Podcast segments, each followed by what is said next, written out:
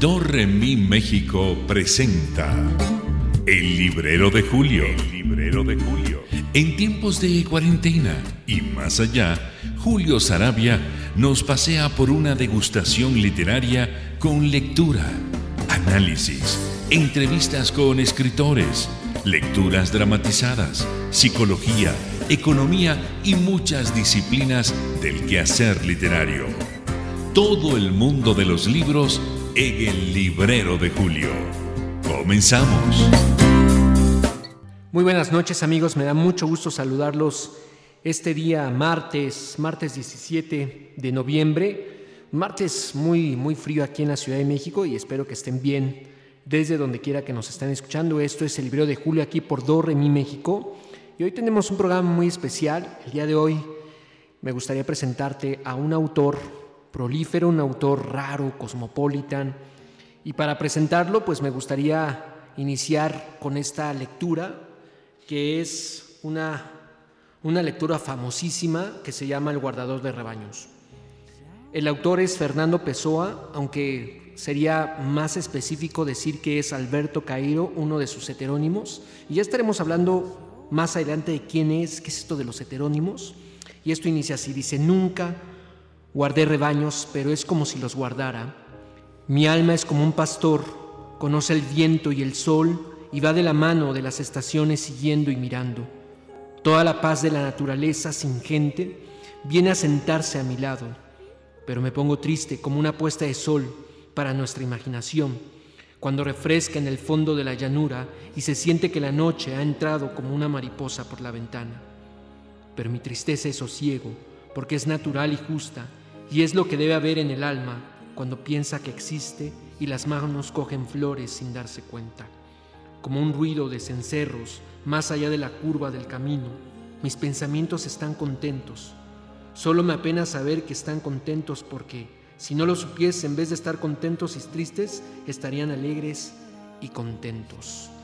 Así inicia El guardador de rebaños de una de las obras más interesantes, más prolíferas de Alberto Caeiro, que es uno de los heterónimos de Fernando Pessoa. Pero vamos a contextualizarte quién es este poeta que tiene una vida muy interesante en el sentido creativo. Fernando Pessoa nació allá en el año de 1888, un 13 de junio, y muere el 30 de noviembre de 1935. Fue poeta estrictamente Nació en Lisboa, España, tuvo una vida acomodada debido al cargo que ostentó su padre Joaquín de, de Sembrán Pessoa. Era funcionario público del Ministerio de Justicia y también crítico musical para el periódico Diario de Noticias. Su madre, María Magdalena eh, Nogueira, era una mujer muy entregada al hogar y a sus hijos. Su padre murió víctima de la tuberculosis cuando Fernando tenía cinco años y tan solo un año después de este doloroso suceso, su hermano menor falleció. Ante esta compleja situación, su madre se vio obligada a subastar parte de los muebles y la familia tuvo que trasladarse a una casa mucho más modesta. A partir de esta situación, las cosas para el joven Pessoa cambiaron. Primero porque la madre se casó nuevamente allá por el año de 1895 con el comandante Joan Miguel Rosas, cónsul de Portugal, en Durban. En aquel lugar transcurrió el resto de la infancia de Fernando, donde recibió una educación de carácter británico. De esta manera, pues acoge el inglés británico y la mayoría de sus primeros textos pues, fueron redactados en, esta, en ese idioma. Luego de graduarse del Durban High School como uno de los mejores alumnos de su promoción, la familia se trasladó a Portugal y posteriormente se ubicaron en la isla natal de su madre, la isla de Terceira, en las Azores. Pessoa retomó perdón, solo a, Durban para matricularse en el Commercial School. Allá para el año de 1903 ingresa a la Universidad del Cabo de Buena Esperanza en Sudáfrica para estudiar Derecho. Al terminar su carrera con éxito regresó definitivamente a la capital portuguesa en 1905 y a partir de ahí ya, ya se estableció de manera perpetua, pero aunque físicamente estuvo ahí, en realidad estuvo viajando de alguna manera cósmica, eh, tántrica, vamos a decirlo, a otros espacios, otras latitudes, otras configuraciones. Pessoa compuso varios poemas en inglés y en 1906 se matriculó en el curso superior de letras de la Universidad de Lisboa. pero debido a una larga y seria huelga estudiantil abandonó la carrera cuando solo llevaba un año de formación académica. Eh, digamos que lo importante y rescatable de este corto periodo en dicha institución fue el contacto que tuvo con importantes escritores de la literatura portuguesa, en especial la obra de Cesario Verde. Y para el año ya de 1907 su abuela murió y le dejó una pequeña herencia. Aprovecha ese dinero para montar una modesta imprenta llamada Ibis, pero bueno, esta rápidamente quebró. Ya ya para 1908 se dedica a la traducción de correspondencia comercial, trabajo que realizó prácticamente toda su vida. Inició su actividad literaria partiendo del ensayo y, fue crítico literario en la revista Aya. Posteriormente consiguió un mejor trabajo como traductor y escritor en la revista de vanguardia Orfeu, allá en el año de 1915. Simultáneamente toma la dirección de la revista Atena. Luego estuvo en la Rusbas y en la revista de Presenca, allá entre 1924 y 1927. Inicia, digamos, la poesía ya de manera más profesional, más oficial, con su primer libro publicado con la colaboración de Mensage eh, y que apareció en inglés allá en el año de 1918. En portugués también escribió algunas obras, las más reconocida fue el poema patriótico Mensage, que no apareció sino hasta el año de 1933. Los estudios de la obra de Pessoa pues afirman que el poeta logró reflejar varias de sus personalidades y sus distintos yo. Esto lo hizo por medio de la creación de tres personajes. Y bueno, me voy a centrar en tres, pero en realidad son muchos más.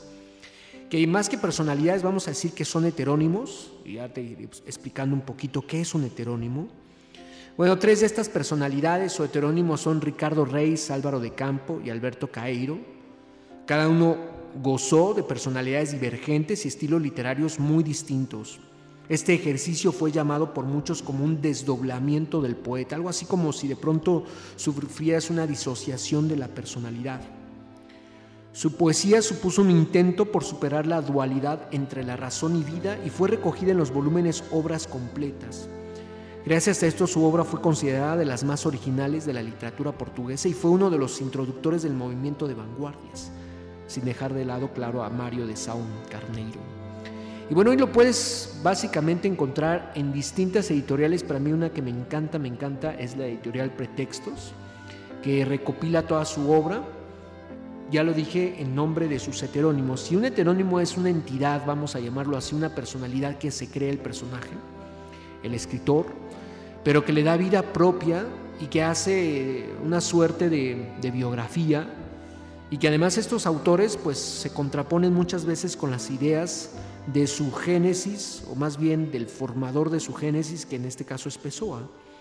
Y no solo, digamos, es haber creado personajes, sino que estos personajes a su vez publicaron diferentes obras y ya lo dije, una muy distinta de la otra. De modo que vamos a encontrar una obra prolífera, extraña y que de alguna manera se contrapone una con la otra. Fernando Pessoa fue junto con Gonzalo Carneiro uno de los introductores de su país del movimiento de vanguardia en Portugal. Y lo que el poeta hizo fue la creación magistral de heterónimos, ya lo digo, donde logra plasmar esas auténticas personalidades creativas muy distintas. Y para asegurar la espontaneidad expresiva y sensual de Caeiro, Ricardo Reis trabajó detalladamente en la sintaxis y el léxico, inspirándose en las arcadistas del siglo, del siglo XVIII, imagínate, o sea, son, son poetas que además están dialogando con el propio autor y dialogando entre ellos. Pessoa además desarrolló un gran interés por el ocultismo y el misticismo, especialmente por la masonería, y fue admirador del ocultista inglés Aleister Crowley, y su faceta mística se materializó en su defensa del sebastianismo la vida de don Sebastián desató la creación de una leyenda profecía que se llamó el sebastianismo y que apareció ante la dominación española cuando Felipe II ascendió al trono de Portugal. Las personas afirmaban que el rey no había muerto y que regresaría para salvar a su país. Pessoa fue el último gran sebastianista y el más singular de ellos.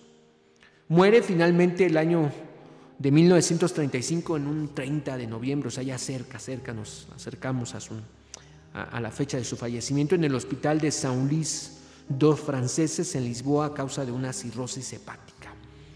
Su legado literario y poético fue muy extenso, ha sido el precursor de la tendencia vanguardista, ya lo dije en Portugal, y su obra ensayística está contenida en páginas íntimas de autointerpretación, allá en el año del 66, páginas de estética y de teoría y crítica literaria del 67, textos filosóficos en el 68, y allá en el año de 1982 apareció el libro del desasosiego. Básicamente contiene todos los apuntes, divagaciones y fragmentos de la vida del autor, una suerte de, de, génesis, de diario, sobre, sobre, la obra además de otro de sus heterónimos, este, Soares.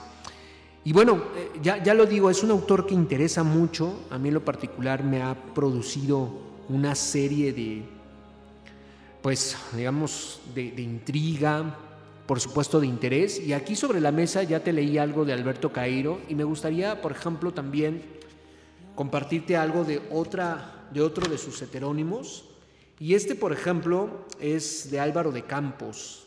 Y me encanta porque además ve, ve cómo va jugando con, con las imágenes y contrapone las ideas. En, esta, en este breve poema dice así, todas las cartas de amor son ridículas. No serían cartas de amor si no fuesen ridículas. También escribí en mí, en mi tiempo, cartas de amor como las otras ridículas. Las cartas de amor, si hay amor, tienen que ser ridículas. Pero al fin, son las criaturas que nunca escribieron cartas de amor, son ridículas. Quien me diera en el tiempo en que escribía sin darme cuenta cartas de amor ridículas. La verdad es que hoy mis recuerdos de estas cartas son ridículos. Todas las palabras esdrújulas, como los sentimientos esdrújulos, son naturalmente ridículos. Entonces ya te das cuenta, se contrapone y además va, jugando con una serie de imágenes, de construcciones gramaticales interesantes, o al menos que considero así desbordadas, extrañas. Y por ejemplo aquí voy a leerte otro poquito de, de Alberto Cairo, que sin duda para mí es uno de los más grandes poetas y, y del cual Pessoa sentía una gran admiración. Dice, por ejemplo, en este apartado de, del guardador de rebaños, dice, pensar en Dios es desobedecer a Dios, porque Dios quiso que no lo conociéramos. Por eso no se nos mostró. Seamos simples y calmos como los arroyos y los árboles, y Dios nos amará haciéndonos bellos como los árboles y los arroyos, y nos dará verdor en su primavera y un río donde irán, irán a parar cuando donde iremos a parar cuando acabemos. Híjole, perdón que haya el final me haya cuatrapiado, como dicen. Y te voy a, hay otro por acá que me gustaría también eh, compartirte, que son poemas dispersos, también de, de Cairo. Dice, me dices, tú eres algo más que una piedra o una planta. Me dices, sientes, piensas y sabes que piensas y sientes.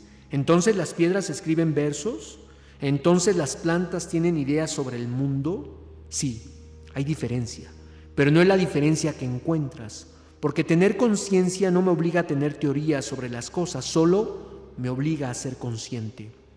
Si soy más que una piedra o una planta, no sé. Soy diferente, no sé qué es más o menos. Tener conciencia es más que tener color. Puede ser y puede no ser.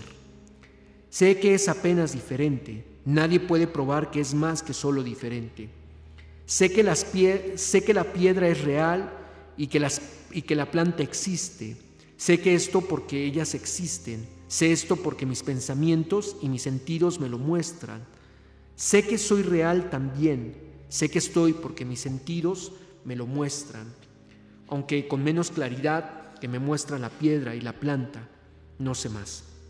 Sí, escribo versos y la piedra no escribe versos. Sí, tengo ideas sobre el mundo y la planta no. Pero es que las piedras no son poetas, son piedras, y las plantas son solo plantas y no pensadores. Tanto puede decir que soy superior a ellas por esto, como que soy inferior. Pero no digo eso, digo la piedra es una piedra, digo la planta es una planta, digo de mí soy yo y no digo nada más ¿Qué más he de decir? Bueno, es, hay otro fragmento también de, este, de este poeta y me gustaría compartirte ahora algo de Ricardo Reis, otro de sus heterónimos.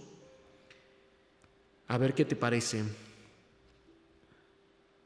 Sigue tu destino, riega a tus plantas, ama a tus rosas, el resto es la sombra de árboles ajenos. La realidad siempre es más o menos lo que decíamos, solo somos, solo somos siempre nosotros los mismos. Suave es vivir solo, grande y noble es siempre vivir simplemente. Dolor en las aras ofrenda a los dioses. Ve a la vida lejos, nunca la interrogues. Ella nada puede decir, las respuestas superan a los dioses. Más serenamente imita al Olimpo en tu corazón. Los dioses son dioses porque no se piensan. Ya te das cuenta también, parte de la obra de Pessoa está plagada, insisto, de referencias eh, o, se contraponen a, ideas místicas, algunas religiosas y otras no, otras que tienen que ver con la naturaleza y los sentidos y cómo nos acercamos al sentido último de las cosas. Ahora, me, gustaría un poquito ahondar sobre esto de Pessoa y los heterónimos. Yo creo que a muchos creadores se nos ha pasado por la cabeza esa idea de construir seudónimos, que, un seudónimo a diferencia de un heterónimo o de una variación de la personalidad sería básicamente firmar con otro nombre, entregar un texto a un editorial o subirlo a alguna página o lo que sea y firmar con otro nombre. En ese sentido, bueno, ahí solo se guarda de alguna manera la, el nombre, la, eh, la personalidad del escritor, la identidad. Sin embargo, insisto, en la creación de un heterónimo en realidad nos encontramos con otro fenómeno mucho más complejo. Porque acaso podríamos decir que podríamos inventarnos una personalidad. Vamos a decir que yo, en vez de ser Julio Sarabia, me, me invento ahorita otro personaje y empiezo a escribir alguna obra, sea de cuento, narrativa, ensayo, y bueno, publicarla con ese nombre. Sin embargo, bueno, al momento de revisar la obra seguramente encontraríamos ciertas similitudes o cercanías, por supuesto, con la obra, con mi obra, pero empezó a no suceder esto, empezó a suceder una cosa mucho más compleja, una cosa extraña. Y además la gestación de estos poemas también es una cosa extrañísima, porque es el mismo Pessoa, ya lo platicaremos más adelante en una carta sobre sus heterónimos, que en una noche, movido, digamos, por una pues por un encanto místico, por una epifanía, por la musa, por lo que se te ocurra, pues da lugar a esta obra y, se le van apareciendo poco a poco estas voces y de un sentón hace pues una, una, locura porque, porque se cierra, se encierra en sí mismo y da, da paso a estas voces que van dictándole, así, así lo vamos a decir, su propia vida y su propia obra. Es el mismo Pessoa que jugando, digamos, con estas ideas, que empieza a contraponerse, empieza también a, demostrar que, que hay ideas contrarias. Y eso es la gran riqueza de los heterónimos y de las diferencias, de la complejidad de este autor, que si no lo has leído, pues es altamente recomendado. Ya sea que empieces por, por cualquiera de los heterónimos. A mí, por ejemplo, me, interesó mucho la, obra de Alberto Caeiro.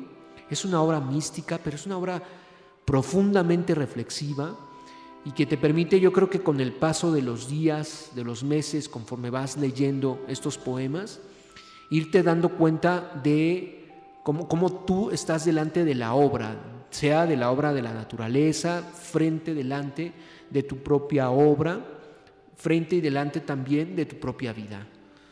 Insisto, habla sobre, sobre, sobre muchos temas, sobre la naturaleza, sobre Dios, y ya, ya te estaré también ahí compartiendo un poco más sobre eso. ¿Y por qué decidí este, este, este poeta? Bueno, eh, parte del programa del librero de Julio es también acercarte a autores, a algunos autores contemporáneos, a algunos autores clásicos, con la idea de que, insisto, tú empiezas a descubrirlos y que empieces de la manera que se te pegue la regalada gana, porque aquí en esto de la poesía y de la lectura no tendría que, ser una, una receta, una fórmula.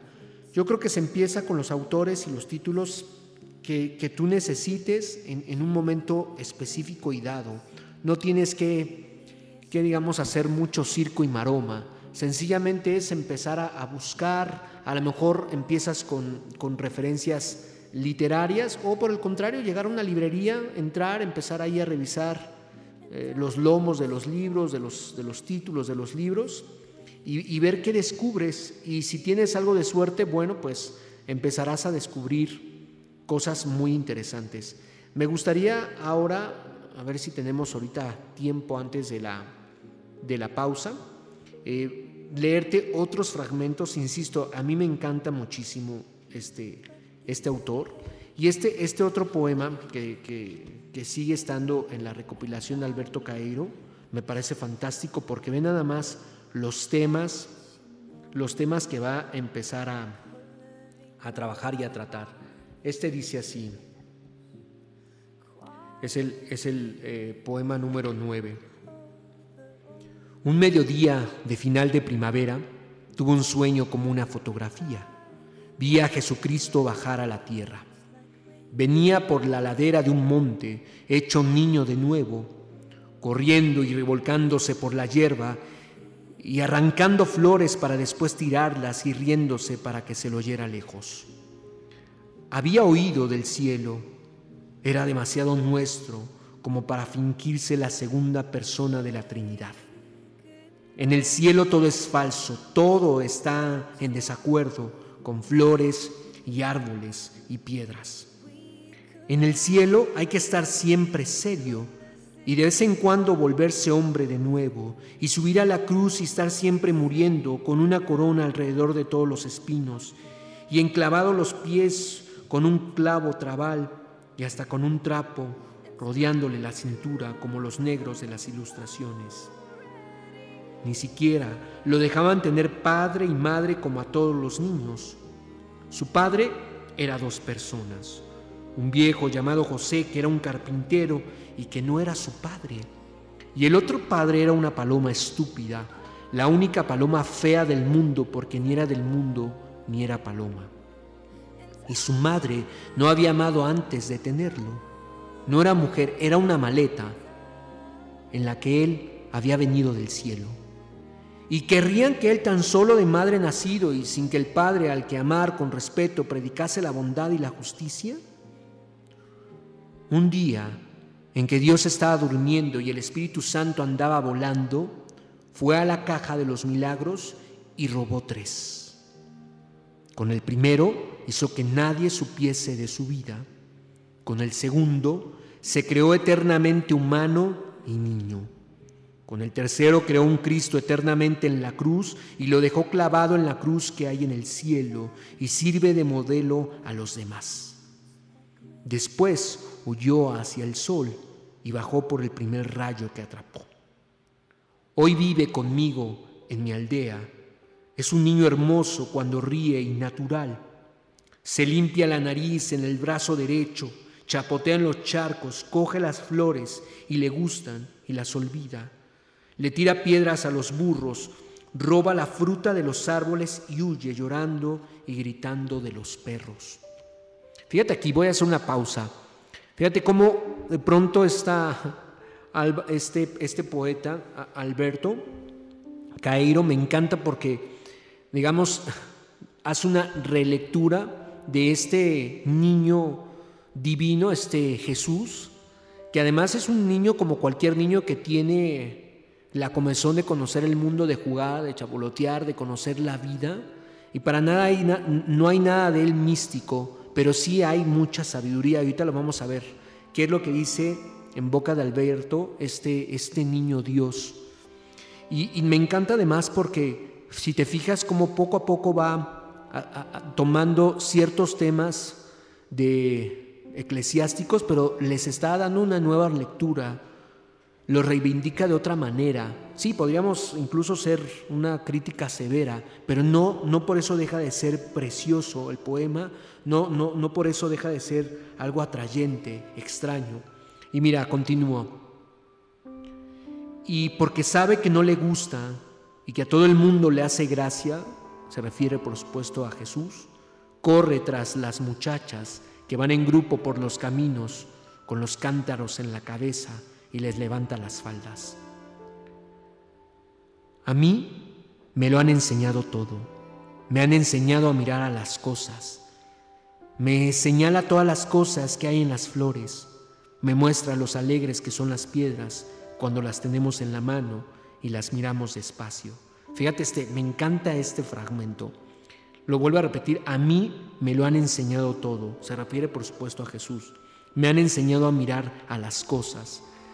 Y entonces aquí el mismo poeta refiere a esto, Cairo, me ha señalado todas las cosas que hay en las flores. O sea, no solo ver las, las flores, que ya es decir mucho, me señala todas las cosas que hay en ellas. Me muestra lo alegres que son las piedras cuando las tenemos en la mano y las miramos despacio.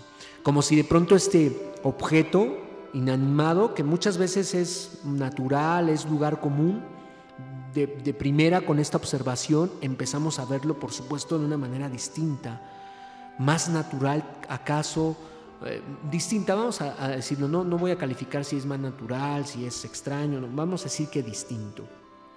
Dice más adelante, me habla muy mal de Dios, dice que es un viejo estúpido y enfermo, siempre escupiendo en el suelo y diciendo indecencias.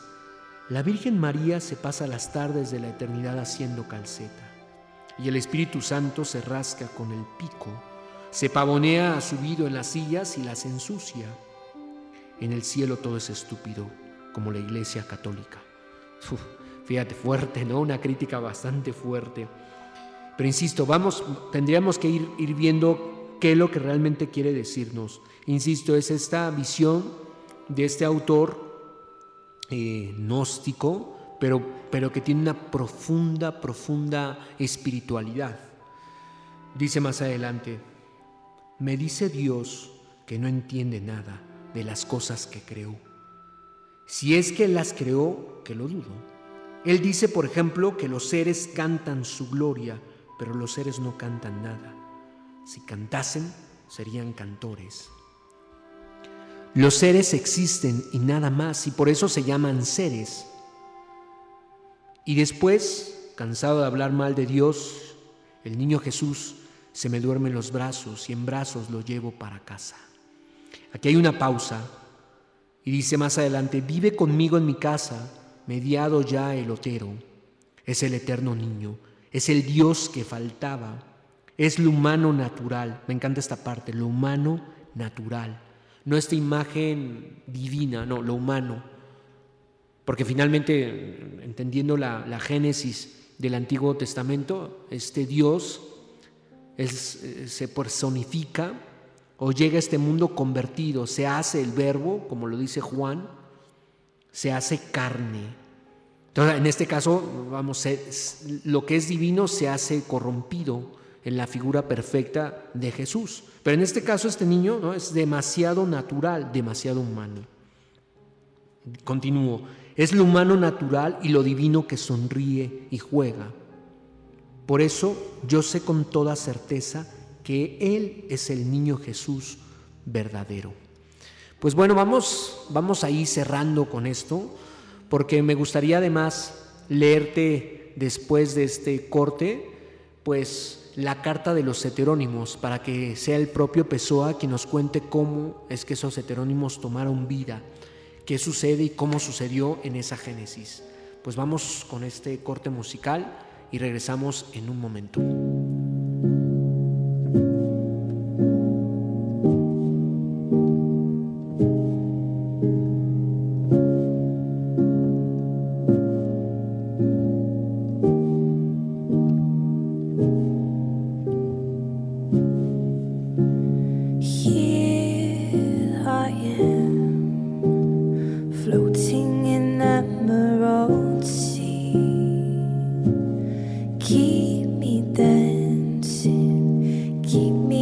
still as can be. And I try.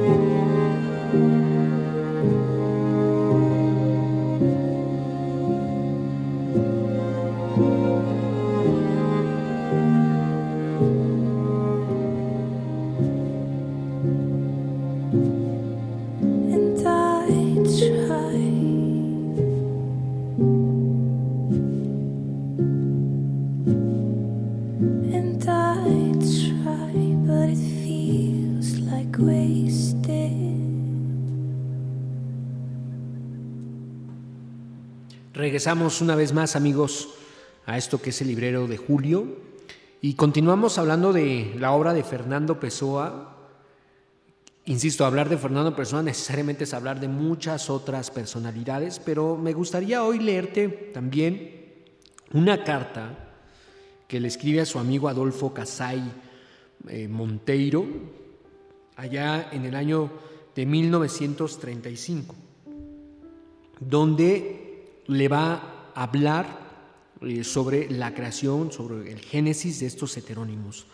La carta es muy larga, de, modo que solo voy a leerte algunos fragmentos que considero, bueno, pueden ser importantes. Esta carta la puedes encontrar en internet, si también eh, te gusta leer, bueno, pues en, algunas de las, de las muchas ediciones que existe de Pessoa, bueno, hay, hay algunas, por ejemplo, en pretextos que que aparecen también fragmentos de estas cartas. Dice así esta carta, mi apreciado camarada, agradezco mucho su carta a la que voy a responder inmediata e íntegramente.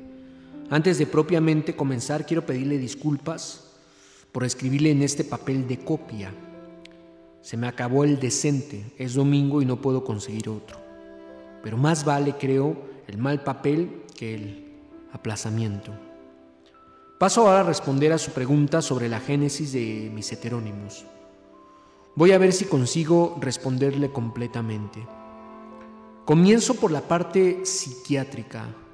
El origen de mis heterónimos es el profundo trazo de histeria que existe en mí. No sé si soy simplemente histérico, si soy más propiamente un histérico neurasténico. Tiendo a esta segunda hipótesis porque hay en mí fenómenos de abulía histeria, propiamente dicha, no encuadra en el registro de sus síntomas. Sea como fuere, el origen mental de mis heterónimos está en mi tendencia orgánica y constante a la despersonalización y a la simulación. Estos fenómenos, felizmente para mí y para los demás, se mentalizaron en mí. Quiero decir, no se manifiestan en mi vida práctica, exterior y de contacto con otros. Hacen explosión hacia adentro y los vivo yo a solas conmigo. Esto es importante, ¿no? porque a diferencia de, de la variación de la personalidad, donde estas personalidades, no sé si lo viste en esta película, por ejemplo, de, de Fragmentado, donde estas personalidades en realidad afectan en, el espacio del, real, en la interacción social con, con el entorno del, que lo padece. Pero aquí ya lo dice Pessoa, sus heterónimos tienen que ver con una, explosión hacia adentro, de, modo que lo que sucede es algo interno. Dice más adelante, si fuese si yo fuese mujer, en la mujer los fenómenos histéricos rompen en ataques y cosas parecidas cada poema de Álvaro de Campo. Los más histéricamente histéricos de mí serían una alarma en el vecindario, pero soy hombre, y en los hombres la histeria asume principalmente aspectos mentales. Así todo acaba en silencio y poesía. Esto explica tanto bien que mal el origen orgánico de mi heteronismo. Ahora voy a hacerle la historia directa de mis heterónimos. Ya nos digo más o menos qué es esto de, que él llama heteronismo. Comienzo por aquellos que murieron y de algunos de los cuales ya no me acuerdo, los que yacen perdidos en el pasado remoto de mi infancia casi olvidada. Desde niño tuve la tendencia a crear en torno a mí un mundo ficticio, a rodearme de amigos y conocidos que nunca existieron. Es algo muy, muy típico de algunos infantes, tener amigos imaginarios. No sé bien, no sé bien entendido si realmente no existieron o si soy yo que no, que no existo. En estas cosas, como en todas, no debemos ser dogmáticos. Desde que me conozco, como, como siento aquello a que llamo yo, recuerdo haber presenciado mentalmente en figuras movimientos, carácter e historias, diversas figuras irreales que eran para mí tan visibles y mías como las cosas de aquellos a que llamamos acaso abusivamente vida real. Esta tendencia que tengo desde que recuerdo ser un yo me ha acompañado siempre, cambiando un poco el tipo de música con que me encanta, pero no alterando nunca su manera de encantar. Recuerdo así el que me parece haber sido mi primer heterónimo o antes mi primer conocido inexistente, un cierto eh, Chevalier de Paz de mis seis años por quien escribía cartas suyas a mí mismo y cuya figura no enteramente vaga todavía conquista la parte de mi afecto que confina con la saudade. Me acuerdo con menos nitidez de otra figura, cuyo nombre también extranjero ya no tengo presente, que era no sé, no sé en qué rival de Chavelier de Paz. O sea, imagínate, ya es otra personalidad además que se contrapone con, con esta primera personalidad. Y extranjeros. No sé si esto a raíz de lo que tenía que ver su vida, de haber muerto su padre, y seguramente es una manera de trabajar el duelo, esta disociación. Cosas que suceden en todos los niños, se pregunta Pessoa y le pregunto a su amigo, sin duda, o tal vez, pero a tal punto las vi que las vivo todavía porque las recuerdo de tal modo que es necesario un esfuerzo para hacerme saber que no fueron realidades. Hay una pausa, voy a hacer una pausa y dice, voy a entrar en la génesis de mis heterónimos literarios, que es finalmente la que usted quiere saber. Esos, digamos, esas primeras, primeras personalidades son difusas para, para el propio Pessoa. Dice, allí por 1912, salvo error que nunca puede ser grande, me vino la idea de escribir unos poemas de índole pagana. Esbocé unas cosas en verso irregular no en el estilo Álvaro de Campos, sino en un estilo de media regularidad, y abandoné el caso. Se me había esbozado con todo en una penumbra mal urdía un vago retrato de la persona que estaba haciendo aquello. Había nacido sin que yo lo supiera Ricardo Reis. Año y medio, dos años después, un día se me ocurrió jugarle una broma a San Carneiro, inventar un poeta bucólico de especie complicada y presentarlo. Ya no me acuerdo cómo, en alguna especie de realidad. Pasé algunos días elaborando al poeta, pero nada conseguí. Un día en que finalmente había desistido fue el 8 de marzo de 1914, fíjate, hasta con pelos y señales, Me acerqué a una cómoda alta. Aquí, e, este es el momento epifánico, al que te he mencionado anteriormente. Y tomando un papel comencé a escribir de pie como, como escribo siempre que puedo y escribí treinta y tantos poemas al hilo, en una especie de éxtasis cuya naturaleza no conseguiré definir. Fue el día triunfal de mi vida y nunca podré tener otro así. Abrí con un título, El guardador de rebaños, este que te he mencionado, o sea, treinta y, treinta y tantos poemas al hilo, o sea, en un solo respiro casi casi, sin levantar tal vez la pluma, y ya lo, ya vimos, o sea, son poemas profundamente místicos, de temas complejos, pero naturales. Continúo, y lo que siguió fue la aparición de alguien en mí, en quien di inmediatamente, en quien di inmediatamente el nombre de Alberto Cairo. Discúlpeme lo absurdo de la frase. Había aparecido en mí mi maestro. ¿no? Además, no solo es un heterónimo, que vamos a decir que es una personalidad menor, sino es su maestro. Eso es una cosa loquísima. Fue esa sensación inmediata que tuve, y tanto así que, escritos que fueron esos treinta y tantos poemas, inmediatamente tomé otro papel y escribí al hilo también los seis poemas que constituyen la lluvia oblicua de Fernando Pessoa, inmediata y totalmente. Fue el regreso de Fernando Pessoa Alberto Cairo a Fernando Pessoa él solo. O mejor fue la reacción de Fernando Pessoa contra su inexistencia como Alberto Cairo. Apareció Alberto Cairo de inmediato, traté de descubrirle, instintiva y subconscientemente, unos discípulos. O sea, el maestro ya necesita los discípulos, ¿no? Arranqué de un falso paganismo a Ricardo Reis latente, le descubrí el nombre y le ajusté al mismo porque a esta altura ya lo veía. Y de repente, y en derivación opuesta a lo que Ricardo Reis me sugirió impetuosamente un nuevo individuo, en un chorro y a máquina de escribir sin interrupción ni enmienda surgió Oda Triunfal de Álvaro de Campos, que por aquí lo traigo, o sea, otro poeta más. La Oda con ese nombre y el hombre con el nombre que tiene, Álvaro de Campos. Crea entonces una cotier inexistente Fijé todo aquello en el molde de realidad.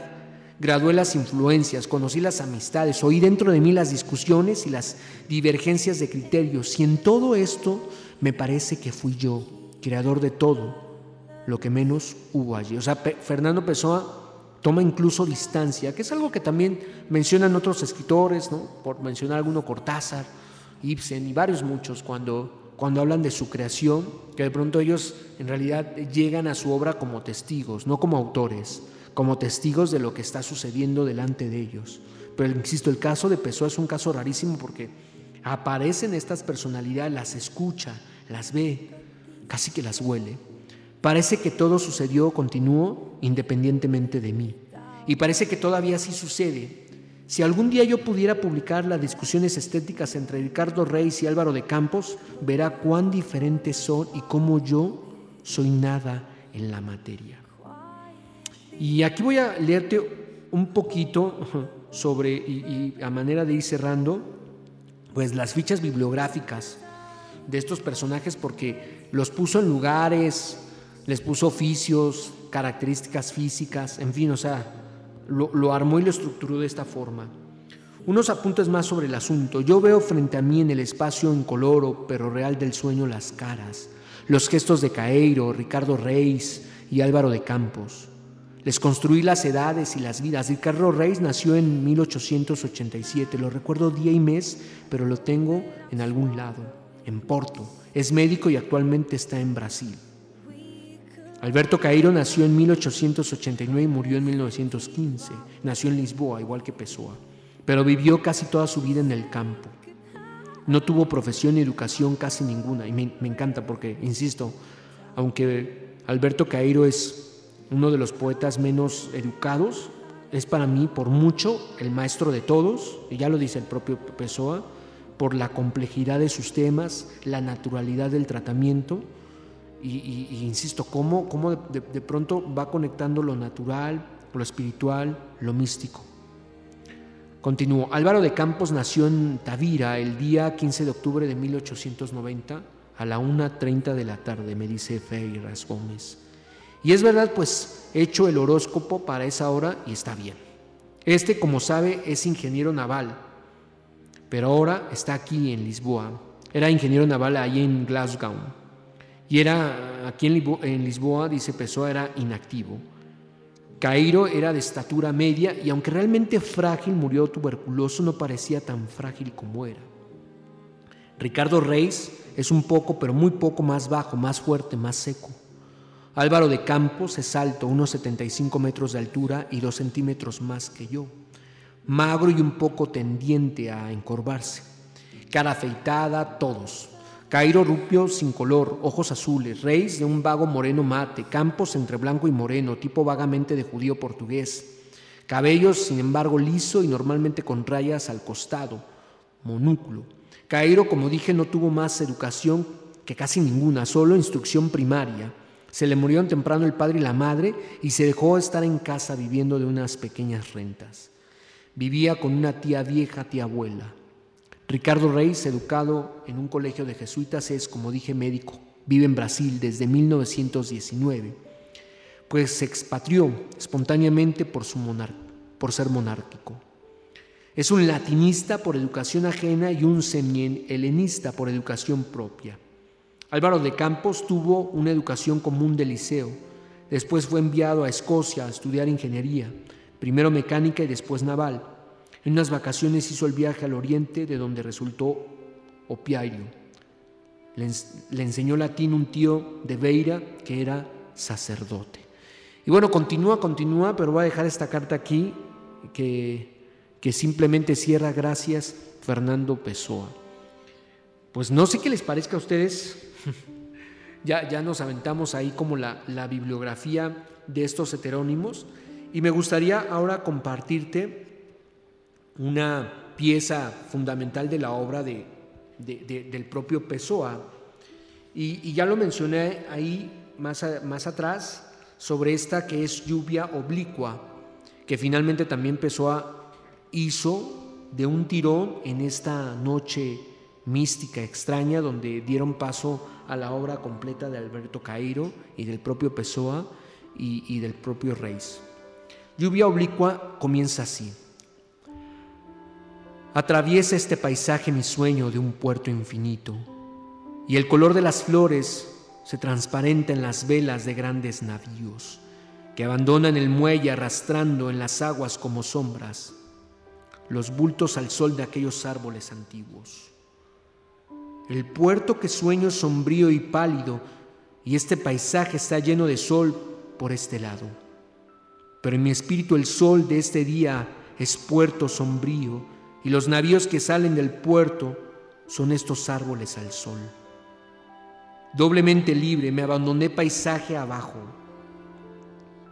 El bulto del muelle es el camino nítido y el calmo, que se levanta y se yergue como un muro y los navíos atraviesan los troncos de los árboles como un, con una horizontalidad vertical y dejan caer amarras dentro de las hojas. No sé quién me sueño. Perdón, no sé quién me sueño. Sí. De pronto todo el agua de mar del puerto es transparente y veo en el fondo como una estampa enorme que allí estuviese desdoblada. Este paisaje todo, hilera de árbol, camino ardiendo, en aquel puerto y la sombra de una nave más antigua que el puerto que pasa. Entre mi sueño del puerto y mi ver en este paisaje, y llega hasta mis pies y entra dentro de mí y pasa hasta el otro lado de mi alma. Bueno, esto es así inicia estos, estos poemas que poco a poco se van, se van haciendo más densos, más profundos. Voy a, voy a saltarme un par de hojas Dice, por ejemplo, estos fragmentos también. Duerme sobre mi seno, soñando como soñar. En tu mirada leo un lúbrico vagar. Duerme en el sueño de existir y en esta ilusión de matar. Todo es nada y todo un sueño finge ser. El negro espacio es mudo, duerme y que al adormecer sepas de corazón sonreír, sonrisas de olvidar. Duerme sobre mi seno sin pena, sin amor en tu mirada leo el íntimo sopor de quien conoce el nada ser de vida y gozo y el dolor. Ahora me voy a saltar con otro, con otro poema, pero me, gustaría aquí encontrarlo, porque me traje esta antología y estos otros, otros libros, pero hay uno que me interesa mucho. Dame un momento. Pues espero que mientras lo encuentro, espero que estés disfrutando esta noche de poesía, un poco inusual tal vez, y, digo ya con un poeta que, ya lo he dicho, se ha presentado desde lo más místico y lo profundo de su ser, de su alma. Y antes de regresar al Cuidador de Rebaños, que creo que es uno de los poemas para mí más logrados, más interesantes, más íntimos, eh, quisiera también leerte algo de, de este otro autor, bueno, de, de Pessoa y desde, desde, este, desde esta latitud. Dice, pero yo en cuya alma se reflejan las fuerzas todas del universo, en cuya reflexión emotiva y sacudida minuto a minuto, emoción a emoción, cosas antagónicas y absurdas se suceden. Yo, el foco inútil de todas las realidades, yo, el fantasma nacido de todas las sensaciones, yo el abstracto, yo el proyectado en la pantalla, yo la mujer legítima y triste del conjunto. Yo sufro ser yo a través de todo esto, como tener sed, pero no de agua. Pues con esto cerramos amigos, espero que hayas disfrutado esta, esta tertulia, esta noche literaria. Mi nombre es Julio, Julio eh, y te recuerdo que nos vemos como todos los martes en punto de las 8 de la noche. Agradecemos aquí a Cabina su, siempre su ayuda y su atención. Nos vemos hasta la próxima. Do Mi México presentó el librero de Julio. En tiempos de cuarentena y más allá, Julio Sarabia nos pasea por una degustación literaria con lecturas, análisis, entrevistas con escritores, psicología, economía y muchas disciplinas del quehacer literario. Todo el mundo de los libros en el librero de Julio. La invitación cordial para la próxima semana. Hasta entonces.